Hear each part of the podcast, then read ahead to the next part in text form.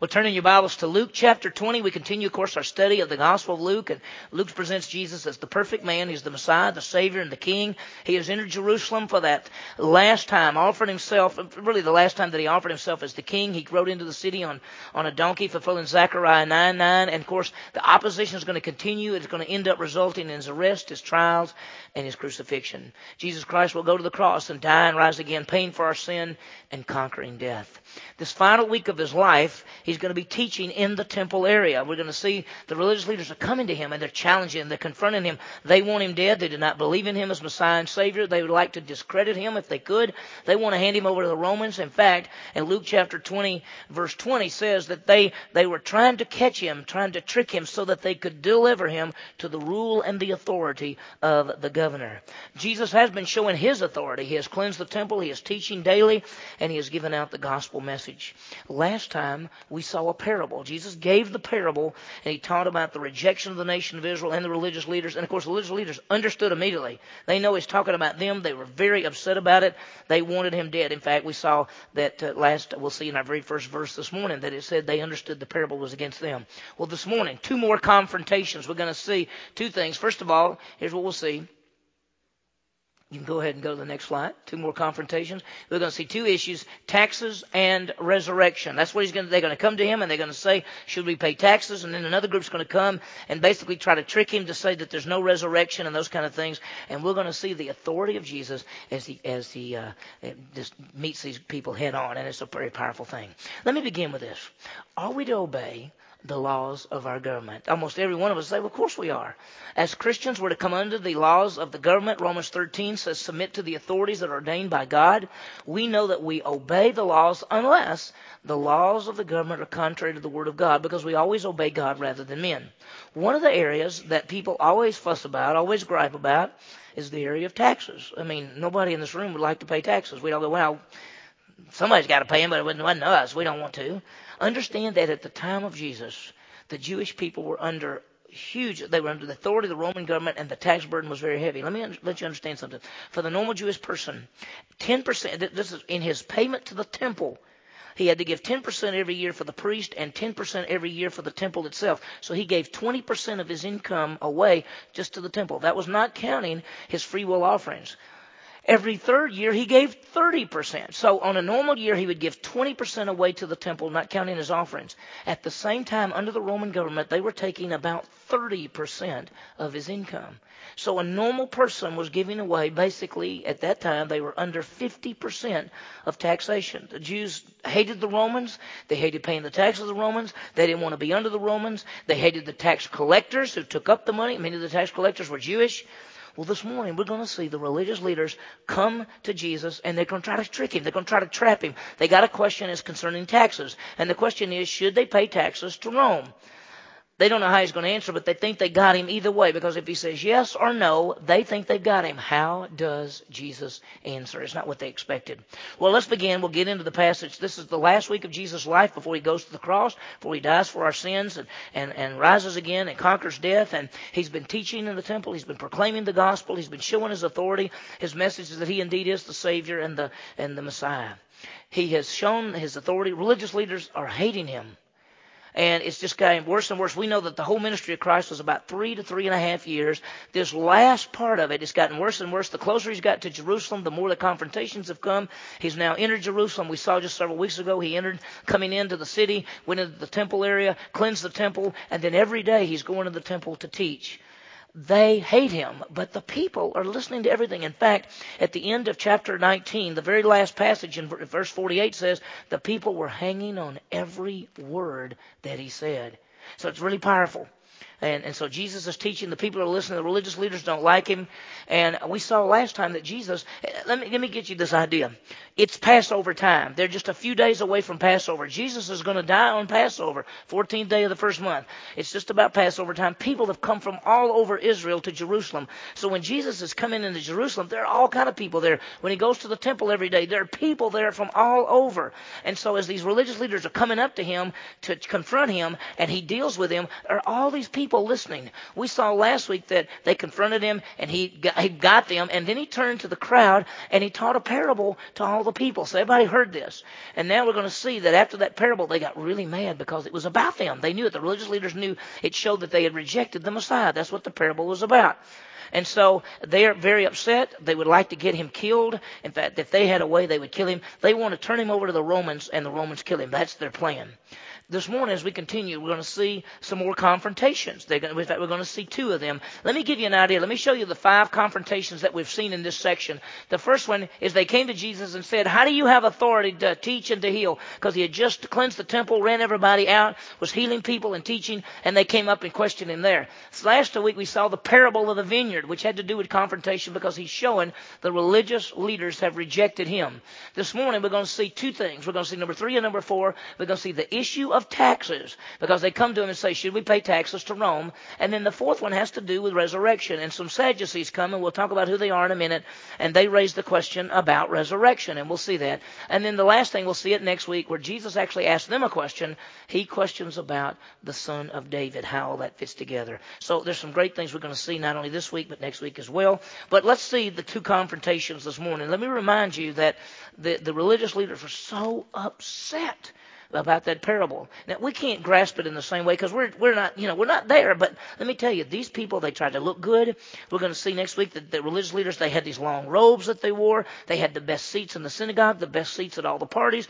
They were the famous people, and Jesus makes them look foolish. They're coming in and they're challenging Jesus. They're going, "What about this?" And he says something, and they go.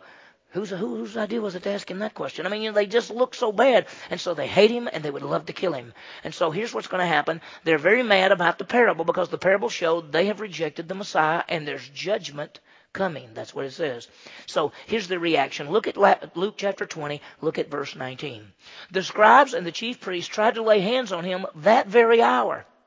And they feared the people for they understood that he spoke this parable against them. Now, if you notice, it says the scribes and the chief priests. The scribes were the they were religious leaders. Of course, they knew the law. They were the ones that originally copied the law, but they got where they they knew it. And so, if you had a Bible question, you would go to a scribe and you would say, "What does God's word? What does the Scripture say? What does what does Moses teach us?" And they would go to the Bible and look at it. The second group that, that's uh, that's there is the chief priest. The chief priests were usually of the tribe, uh, usually of the sect of the Sadducees. They, uh, they controlled a lot of the religious things. There was the uh, chief priest, there was the high priest. Now, let me tell you something. Originally, the chief priest or the high priest was supposed to it started with Aaron, and then Aaron's oldest son was supposed to be the next priest, and then his oldest son, and his oldest son, and his oldest son. It was supposed to be passed down that way. By the time of Christ, all that's done. The Romans have taken over, and the Romans have actually even appointed some of the priests. Now, the priests that have been appointed, they're in good shape because the Romans are letting them rule. They got money, they got power, they got position. They're in good shape. They don't want Jesus messing anything up. In fact, we already saw that some of the priests were meeting together, and they said, we better do something about Jesus because all these people are following him, and, and the Romans are going to come take away our position if this keeps up. So they don't like Jesus at all. So you've got the, the, the scribes and the chief priests, very respected by the people, wealthy, it says this they wanted to lay hands on him that very hour. If they could have, they would get him right then. They would kill him. But it says they feared the people because the people are listening to everything that Jesus said. They knew, as it says here, they understood that he spoke this parable, the one that we saw last week, against them. They were the ones that, he, that, that was in the parable, the ones that rejected the Messiah, and they knew it. Jesus was the cornerstone they rejected. Well, what were they going to do? Well, they, they got a plan. They're going to try to trap him. They feel like if they could get somebody up there, and that's not worked so far, but you know, they're not going to give up. They think if they can get somebody up there, they can ask him some questions. He might say the wrong thing, and if he says the wrong thing, they can get him in trouble. They can turn him over to the Romans. They, they, they got a plan. So let's see this. Here's the first one today. Is this the first thing they're going to do is they're going to ask the questions concerning taxes. Look what it says. Look at verse 20. Let's see their plan. So they watched him and sent spies who pretended to be righteous in order that they might catch him in some statement so that they could deliver him to the rule and the authority of the governor. Now they were watching him because they said, look at him. He's over there and he's teaching. Everybody's listening to him. What are we going to do? And they said, let's do this. Let's send some spies to pretend to be righteous. Now the, the Greek word for spies literally means hired liars. They were liars. They were, they were pretenders. Notice it says, who pretended to be righteous. That Greek word is hypocrite. We, it's the word we get hypocrite from. It means to be under the mask. They were pretending to play a part. They're going to act like they're nice. In fact, it says they pretend to be righteous. They're going to go and hang around with Jesus and pretend to believe him and to pretend to listen to him, and then they're going to try to trap him in their words. Notice what it says. They pretended to be righteous in order that, now watch, here's the purpose, in order that they may catch him in some statement. That's the plan. See, they're hoping that they would ask Jesus something and he would say it, and they go, wait a minute. You said that? Okay, that's against the Roman government. We're going to get you in trouble. Or they hoped that he might say something that would be against Jewish people, about the, and they would turn him against the Jewish people, that, uh, or turn the Jewish people against him. That was their plan. So they're going to try to trick him. Notice it says, so that, in order that they might catch him in some statement, here's the results, that they could deliver him to the rule and the authority of the governor. The whole plan is to take him to the Romans and have him killed. Now, here's the question. If they want him killed so badly, why don't they kill him? Why don't they just get some temple guards? You know, at the at the temple, there were Jewish soldiers, Jewish soldiers that guarded the temple. They had spears, they had everything. Why don't you just get some of them some night to go kill him? If he's that big a troublemaker, go kill him. Well, the problem is this. Under Roman law, they didn't have the right to put anybody to death. They couldn't even bring him in and try him and find him guilty and then stone him because they, the Jewish law, if you found somebody guilty of, de- you know, doing something to be worthy of death, they could stone them. But under the Roman law, Romans said, no, you can't, you can't kill anybody. If anybody's going to be killed, we will kill them. So their only hope really is to get Jesus, get him arrested, turn him over to the Romans, and the Romans put him to death. That's their plan. So they're going to try to trap him. Let's see what happens. Notice again, so they watched him and sent spies pretending to be righteous in order that they might catch him in some statement so that they would deliver him to the rule and authority of the governor. That's the plan. Well, they come with a question. Now notice, they questioned him saying, Teacher, we know that you speak and teach correctly and that you're not partial to any, but you teach the way of God in truth. Now, they're pretending to be righteous, so they come to flatter him. And I want you to notice what they say. Look at the three things they say. First of all, this says, you speak and teach correctly. They actually, they call him teacher and they say, you're, you're teaching the right things. Okay? That was that, that was right, but they weren't trying to be right. They were just trying to, to trick him and flatter him. And it says, and you are not partial to any. Literally in the Greek, the word partial means to not receive the face. See, to be partial to somebody is you saw their face and you go, oh yeah, oh no, I like this one more than this one. So to be partial was to receive the face. They said, you're not partial. You, you don't, you treat everybody the same. That's what they're saying. And that's exactly right. Jesus loves all people. Loves them all. And then they said, and you teach the way of God in truth. You teach the truth of God's Word. Now, what they said was right. They didn't mean it. It says they were trying to flatter him. That's what they were doing. They were trying to trick him. Now, let me t- let's talk about flattery and gossip for just a minute. Here, flattery and gossip are, are basically backwards. Watch this. Gossip is this. Gossip is you'll say something behind somebody's back, but you'd never say it to their face. That's gossip. You'll say, let me tell you about this person, but you wouldn't say that to them. Now, flattery is the opposite. Flattery is what you'll say to the face, but you won't say it behind their back. Because you're lying to them. You're trying to flatter them, but you'd never say that behind their back. They're trying to flatter Jesus. They walked up to him and said, You a great teacher. You teach the Bible. You don't show partiality. You're the best. Now, they don't mean that. That's flattery. They're trying to butter him up. They're trying to let him let his guard down. They're almost thinking that Jesus will go, Really? You guys like me? Well, what do you know? Well, let me tell let's let's talk about some stuff. That's what they're thinking. Maybe he'll let up. But watch their question. They said this, verse 22. Is it lawful for us to pay taxes to Caesar or not? Bottom line, should we pay taxes to Caesar? Should we do that? Is it lawful? Is it something for us as Jewish people? Should we give taxes to Caesar? Should we pay the tax? Now, the tax they're talking about is called a poll tax. A poll tax was a citizenship tax. Israel was under the authority of Rome. Now, the Jewish people weren't citizens of Rome. But they had to pay a little tax that was called a poll tax that, that showed they were under the authority of Rome. Now, the word actually meant a tribute. And so their question is this Should we have to pay a tribute to the Romans? Should they pay that poll tax? They could even say this listen, we don't worship any God but the true God, and we're not worshiping Caesar, so we're not giving any tribute to Caesar. We're not going to do it. And so the question is, should we pay? Now, a lot of Jewish people, they would say, I don't think it's right that we pay taxes to Rome. Because we hate them, they hate us, we, we don't worship Caesar, we worship the true God. Some other Jews said, well, you know, they, they, they control us, they tell us what to do, it's their money. And so they didn't know what to say. Most Jewish people hated the Romans and did not want to pay the taxes. Now, they thought they had Jesus because they say, should we pay taxes or not? Now, they're expecting there's only two answers, right? Yes or no. That's what they're thinking. What if he says yes? Well, if he says yes, he would be hated by the people because if he says yes, you ought to pay taxes to Rome, the average person would say, that's ridiculous. We, we shouldn't pay taxes to Rome. And so they think if he says yes, the people will hate him. But if he says no, you shouldn't pay taxes to Rome, he would be going against the Roman government. That's what they wanted him to say. And so if they did, if he said, no, you should not pay taxes, all they have to do is go to the Romans and say, which is what they did say, this man says not to pay taxes. So they think they've got him either way. If he says yes, the people won't like him. If he says no, they can turn him over to the Romans. That's exactly what they want. They're really hoping he'll say no, because then they'll get him. But they didn't expect him to do this. Look at verse 23. But he detected their trickery and said to them. Now, he, knew, he, you know, he knows everything, first of all, but it said he detected their trickery. The word trickery is the word for craftiness. It has an evil connotation. You know that there are things that sometimes people do and you go, you know, that's, that's not exactly right. I mean, it sounds almost right, but it's not exactly right. He detected that what they were doing, he knew that behind what they were doing was trickery, and so he knows it.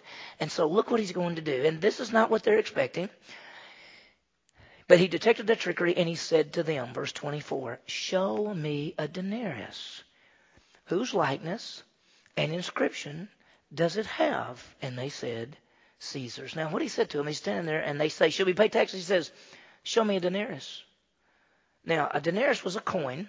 It was about a day's wage. If you got up in the morning, this is what a normal person the normal person would get up. This is a person who didn't have wealth. There was there was there were some very wealthy people, and then there was everybody else, and then there were slaves.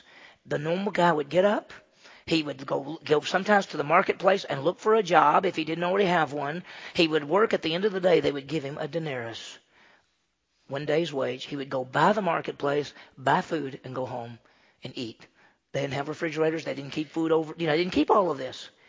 And so a denarius was a day's wage. He said, Show me a denarius. Now, first of all, just by the fact that they carried Roman money showed, implied that they're under the authority of Rome. So he said, Show me a denarius. Every one of them could go, Oh, here's one. Where'd you get that, by the way? Where'd you get that coin? Well, that's a Ro- Roman coin. Yeah, it is. Isn't it a Roman coin? Sure is. Should we pay taxes to Rome? What do you got in your hand? And so he said, detected their, uh, detected their trickery. So he said, Show me a denarius. Show me this coin. And then he said this Whose likeness and inscription does it have? And they said, Caesar's. And so here's this question to them Whose image is on the coin? Whose writing is on the coin? Now, on the denarius, there was a, uh, a Caesar's image. The side part of his face was there, and then on the back side was some writing. And so it was this coin was made in the image of Caesar. Who did it belong to? Caesar. See, if anything's made in the image of something, it belongs to that person. So he's saying to them, Tell me, look at this thing, whose likeness and whose inscription does it have? And they said, um, uh, Caesar's. It belonged to Caesar. So then look what he says, and this is the thing that surprised them. And he said to them, verse 25, Then you render to Caesar the things that are Caesar's. You give to things that are Caesar, that are made in Caesar's image and you give to God the things that are God's. You give to Caesar the things that are made in his image. That's the coin. The coin's made in his image. Well, look, what's made in the image of God? We are. He's telling them, he's got the image of Caesar, give it to Caesar. You got the image of God, give it to God. He's actually telling them that. So think about it. Look at the next slide here. Give to God the things that are God's. What's made in God's image? What is made in the image of God? We are. Genesis 1 26, 27, God said, Let us make man in our image and after our likeness. We're made in the image of God. We belong to Him. We're marked with God's image. He is saying, you give to Caesar what belongs to him because it's made in his image, and you give to God what belongs to him, which is made in his image. He turned it around on them. And basically said, what goes to the government goes to the government. What goes to God goes to God. It's very powerful because the truth is we are made in the image of the living God and we belong to Him. And what should we do? We should give Him our lives. Romans 12, 1 and 2. I beseech you, brethren, by the mercies of God, to present your bodies as a living sacrifice. We're to give our lives to God because we belong to Him. We're made in the image of Him. They didn't trap Him. He trapped them. They have to admit that who does the money belong to? The government, to Caesar. It's made in His image. Who do they belong to? God, because they're made in His image. And it's true for every one of us in this room that we know Jesus Christ as Savior. First of all, whether you know Him or not, human beings are made in the image of the living God, but we have trusted in Christ as Savior. We've been bought with a price. We're not our own. Therefore, we're to glorify Him in our lives. We belong to Him. It's very powerful. They couldn't trap Him. You can see Him going. Who's next? Does somebody else want to talk to Him? My gracious. Verse 26, they were unable, they were, and they were unable to catch him in a saying in the presence of the people. And this happened right in front of all the people. What do you think the people thought? They're, you know what they're saying? These religious leaders are pretty stupid. Look what happens to them. Every time they go up to Jesus, they end up looking like idiots. And they do. And so they were unable to catch him in the sayings in the presence of people, being amazed at his answer. The word amazed means to marvel. It means that it's like, wow, this is just as, this is unbelievable. And they became silent. They couldn't say anymore. What is the truth here? That what's in made in the image of Caesar, the government belongs to the government. What's made in the image of God, that's us. We belong to God. May our lives count for Him. May you realize that you are special and unique. You're made in the image of the living God, and your dream and goal and plan is to serve Him and live for Him. Well, they couldn't stop him, so they got somebody else coming. Next group is called the Sadducees. Look at verse 27. Now there came to him some of the Sadducees. They're coming and, and they've got a plan. Now let's talk about who are these people? At the time of Jesus Christ, there were different sects, different groups. They were like the Herodians and the Pharisees and the Sadducees and the Essenes and the Zealots. They were all different groups. They all had different ideas, different plans.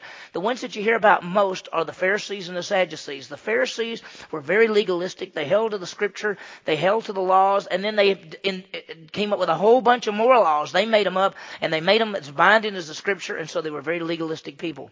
The second group, called the Sadducees, which we're going to see here, they were very conservative people. Mostly they were the wealthy. They were the mostly of the priest, but uh, they only held to. This is what they said. They said we only hold to the Torah, the first five books of the Scripture. That was their thing. The Pharisees held to the whole Old Testament and all the oral traditions. The Sadducees said, no, no, we don't hold any of that stuff. We only hold the first five books. They did not believe in resurrection. They said that the body will never rise. They also did not believe in angels or supernatural things. This is the group. Now realize that the priest of Israel at the time of Christ did not believe in resurrection or angels. Just think about that. And so here they are. They're going to come to Jesus. And they're going to ask him a question. They didn't like Jesus. You know why? Because he taught about resurrection. John 11, 25, I am the resurrection of life. He who believes in me will never die. And if you do that, he's going to be raised from the dead. He said, I'm going to raise him up on the last day. Jesus talked about that. In fact, they saw him and they heard about how he raised the little girl from the dead and how he raised the widow's son from the dead and how he raised Lazarus from the dead. So they don't like Jesus because he's always dealing with resurrection. So they're going to come to him, and this is the second question, and that is the question concerning resurrection. Okay? And so here's what they do they question him. Look at verse 27. Now there came to him some of the Sadducees who say there is no resurrection. Just wants to make sure that we got it. They're going to come with a ridiculous story. In fact, I want you to understand this. As they begin to tell this story, I am sure that all the people listening were going, What? That's stupid. That couldn't happen. That, couldn't happen. Why are they asking that question? Watch what the question, what the story is. They questioned him saying, verse 28, they questioned him saying, Teacher, Moses wrote for us that if a man's brother dies, having a wife, and he is childless, his brother should marry the wife and raise up children to his brother. Now they come to him with the story. Now they're going to the Torah. Remember, they only hold to the first five books, and they're saying what Moses said. This is found in Deuteronomy. I just want to put it up here for you. Deuteronomy 25 verses 5 through 10 is this is a section called the Levirate Law of marriage. Now here's what it said. It said that if a man, uh, say a, a man, he's got some brothers, and he gets married, if he were to be married and he dies before he has any children, it is the responsibility of his brother, usually the next oldest brother, to marry her, have a child, and name him after the original dad. That way the name wouldn't go out. That, that would keep his name going in the family of Israel. Now that means that if you had an older brother who got married, you took a good look at the one that his, that your brother's marrying, right? Because there is a possibility to what's going to happen to you. You may have to marry her. You may say to him, please live a long time. At least have a child, my gracious. Have a baby as quickly as possible. Then again, you may say, that's fine. But anyway, here's the deal. So under the Mosaic law, that's what they said. They're quoting to Jesus the law. Now let me ask you this.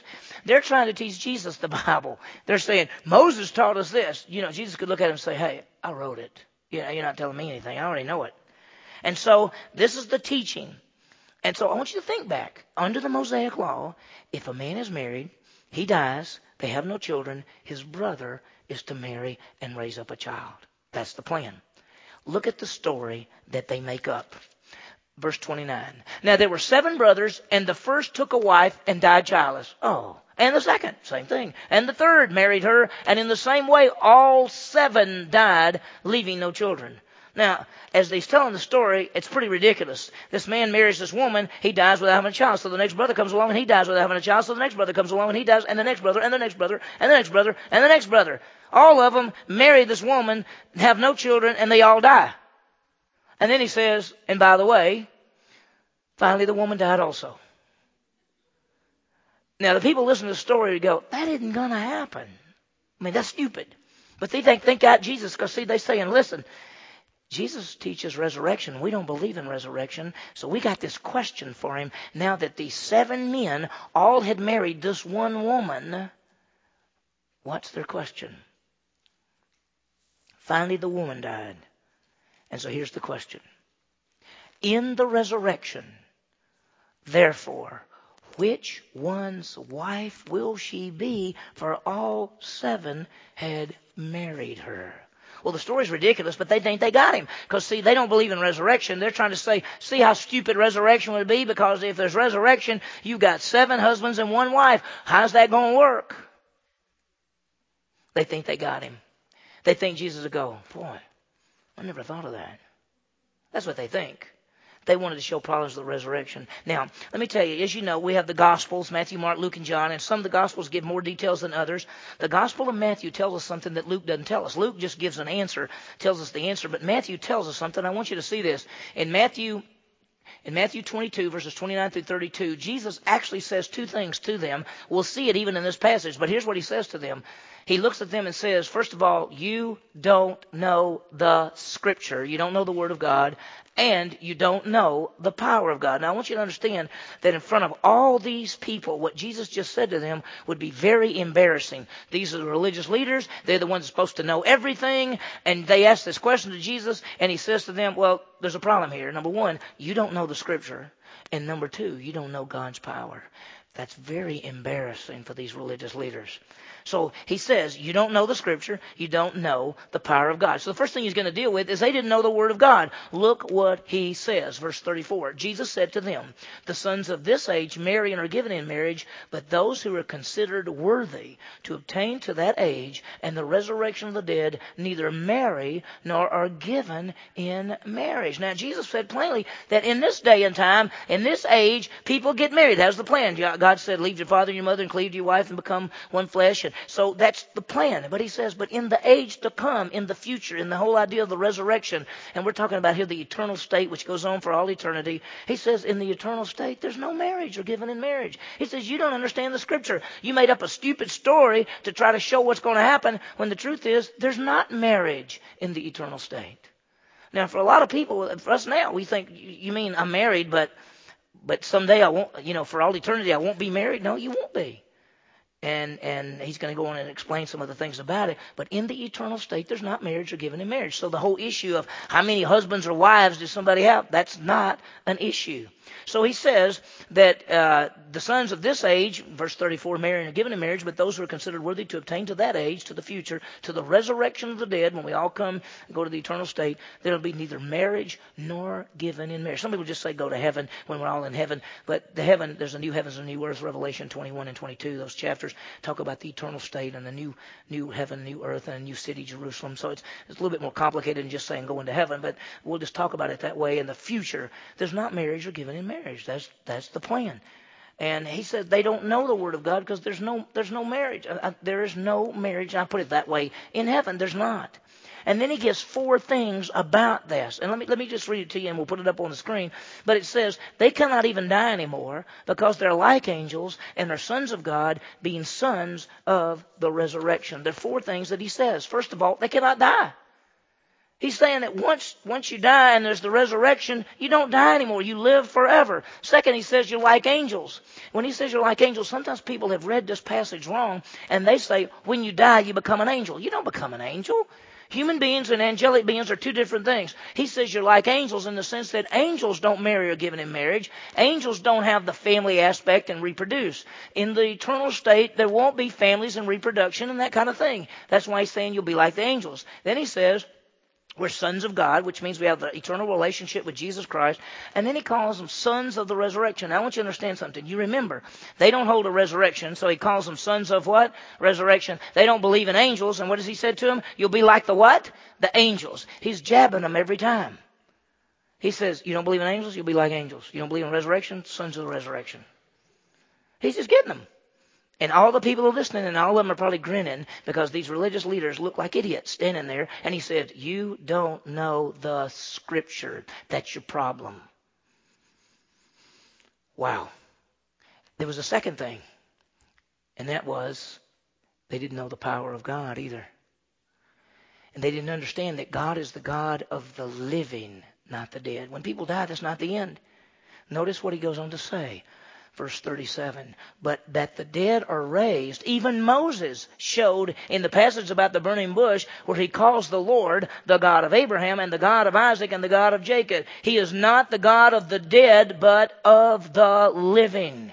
Now, they only held to the first five books of the Bible, so he goes back to Exodus, the second book of the Bible, and he quotes a passage about Moses, which they'd have to believe because that's the books they hold to. And he shows that Moses even talked about resurrection, that showing that the dead are raised. Moses talked about how that the Lord, he called the Lord the God of Abraham, Isaac, and Jacob. So you understand that Abraham, Isaac, and Jacob are still alive. And there's a resurrection coming for all of them. He is not the God of the dead, but the God of the living. He said, Y'all don't get it. You don't know the Bible because there's not going to be any marriage in, in heaven. And you don't know the power of God because God is the God of the living, not the dead. When people die, that's not the end. They're alive. Their bodies go in the grave. He's going to raise them up. Resurrection. People are still alive. He's the God of Abraham, Isaac, and Jacob. It's not that he was the God of Abraham, Isaac, and Jacob. He is the God of Abraham, Isaac, and Jacob because they're still alive. And that's what he's trying to teach them. And so he answers their question by saying, first of all, you don't know the Bible. There is no marriage in heaven. And number two is you don't know the power of God because God is the God of the living, not the dead. They're alive now. Do you understand? That Jesus Christ has conquered death, that he died on the cross, paid for sin, and rose again. And every human being is going to exist forever because death is conquered. There will be people be raised from the dead, and they will exist forever, separated from God in what's called the lake of fire. The Bible calls that the second death. There'll be those who have trusted in Jesus Christ as Savior. They'll be raised from the dead to spend eternity with Jesus Christ. The Bible calls that eternal life. So understand that.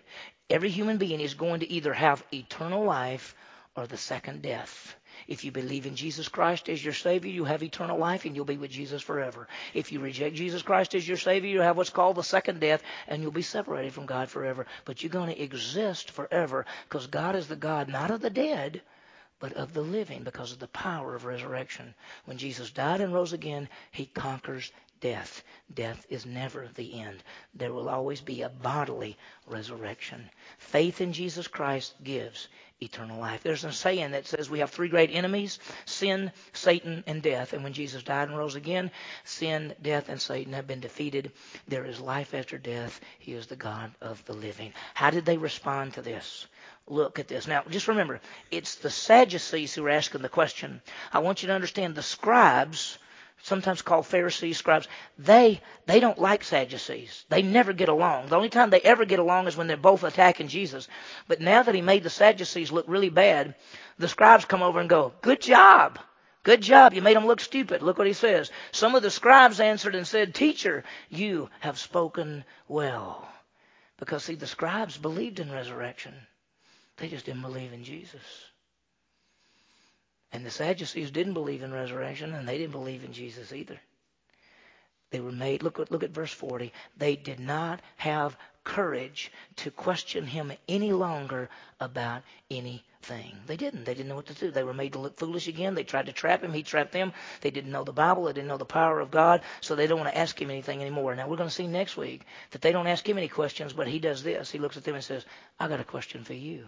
And he's going to ask them a question about the son of David? And we'll see it. It's a very powerful question. We'll see that next week as we go through it. What have we seen this morning? The religious leaders are trying to trap Jesus. They question him about taxes. Should they pay him? He said, Bring me a coin whose image is on it. What belongs to Caesar is Caesar's. What belongs to God is God. And we are made in the image of God. The Sadducees come and they have no, they don't believe in resurrection. So they have this ridiculous story.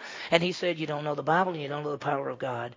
He said, There is no marriage in the future age, and God is the God of the living. And they couldn't ask him any more questions. So let me give you applications. We'll go through it very quickly. The first application is this let us offer ourselves in service to God. Let's do it. Let's take our lives and say, God, I want my life to count for you. Romans 12 1. I beseech you, brethren, by the mercies of God, to present your bodies as living sacrifices. Give your lives to God. Why? A.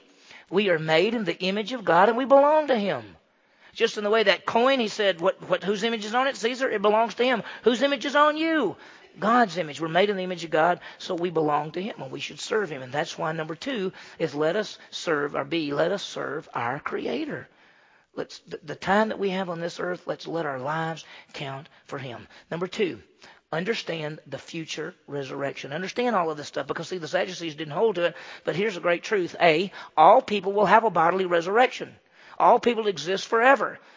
Jesus Christ has conquered death. He is the God of the living, not the dead. One of these days, people are all going to be raised up. Some will be with Him forever, eternal life. Some will be separated, second death. So all people are going to have a bodily resurrection. Number two, just or B, just to remember, there's no marriage in heaven. That's what they didn't understand the scripture, and that's why they made up that ridiculous story trying to make it look bad. But the truth is, when we get to the eternal state, and I know it seems strange to us, especially if you've been married to the person for a long time, and you say, "Well, you mean I'm going to go through eternity, but I won't be married?" No, the best we can tell you, you won't be married, but I'm sure that we'll all be brothers and sisters in Christ, and the real issue in the eternal state is going to be our relationship with Jesus anyway. And so, best we can understand, best Jesus taught it, there won't be marriage in the eternal state. C, believers will live forever with Christ. By faith in Jesus Christ, you're going to be with Him forever. It's called eternal life. So the last thing, C, uh, three, is be ready to give an answer for what we believe. Be ready. Talk, be ready to talk about salvation. Be ready to understand these things. You realize that when when the religious leaders asked him questions, he asked things back to them, and they couldn't answer them. He even said to them, "You don't know the Scripture." Well, you want to be able to give an answer. You want to know the Scripture. So study the Scripture. Get into our studies, our CBI in the fall, and our small groups where we can help equip the saints, do the work of the ministry, build up the body of Christ. You want to be ready to give an answer for the hope that is within you. You want to know the Word of God so when people bring questions to you or say statements that you can say, well, here's what the Scripture says. Because if somebody came up to you and said, we're going to be married forever, there's a group that teaches that families will be together forever, that families are eternal. Families are not eternal. That's a cult that teaches that. People are eternal. And we're going to have a relationship with Jesus Christ forever and a relationship with each other forever, but there's not going to be families and marriage in the eternal state. Jesus taught that. Just the opposite of what some other people taught. But, you know, if you're going to go by, go by what Jesus said, that's always right. Because we belong to God, may we offer our lives in service, being ready to defend what we believe, knowing that one day we will be resurrected to live forever with Jesus Christ. Let's pray. Heavenly Father, what a great passage. Thank you for these great truths. Lord, we, we offer our lives to you. And Lord, that is the goal and the plan and the dream that you, we've been made in your image. We belong to you. We want our lives to count for you. We want to serve you. Lord, may we understand about the future that uh, everybody's going to be raised from the dead and there'll be some who live forever with Jesus and some separated. Lord, we know that there won't be like marriage, but there'll be a special relationships and Lord, we'll be with you forever. May we be ready to give an answer to everyone for the hope that is within us. Thank you, Lord. We ask this in Jesus' name. Amen.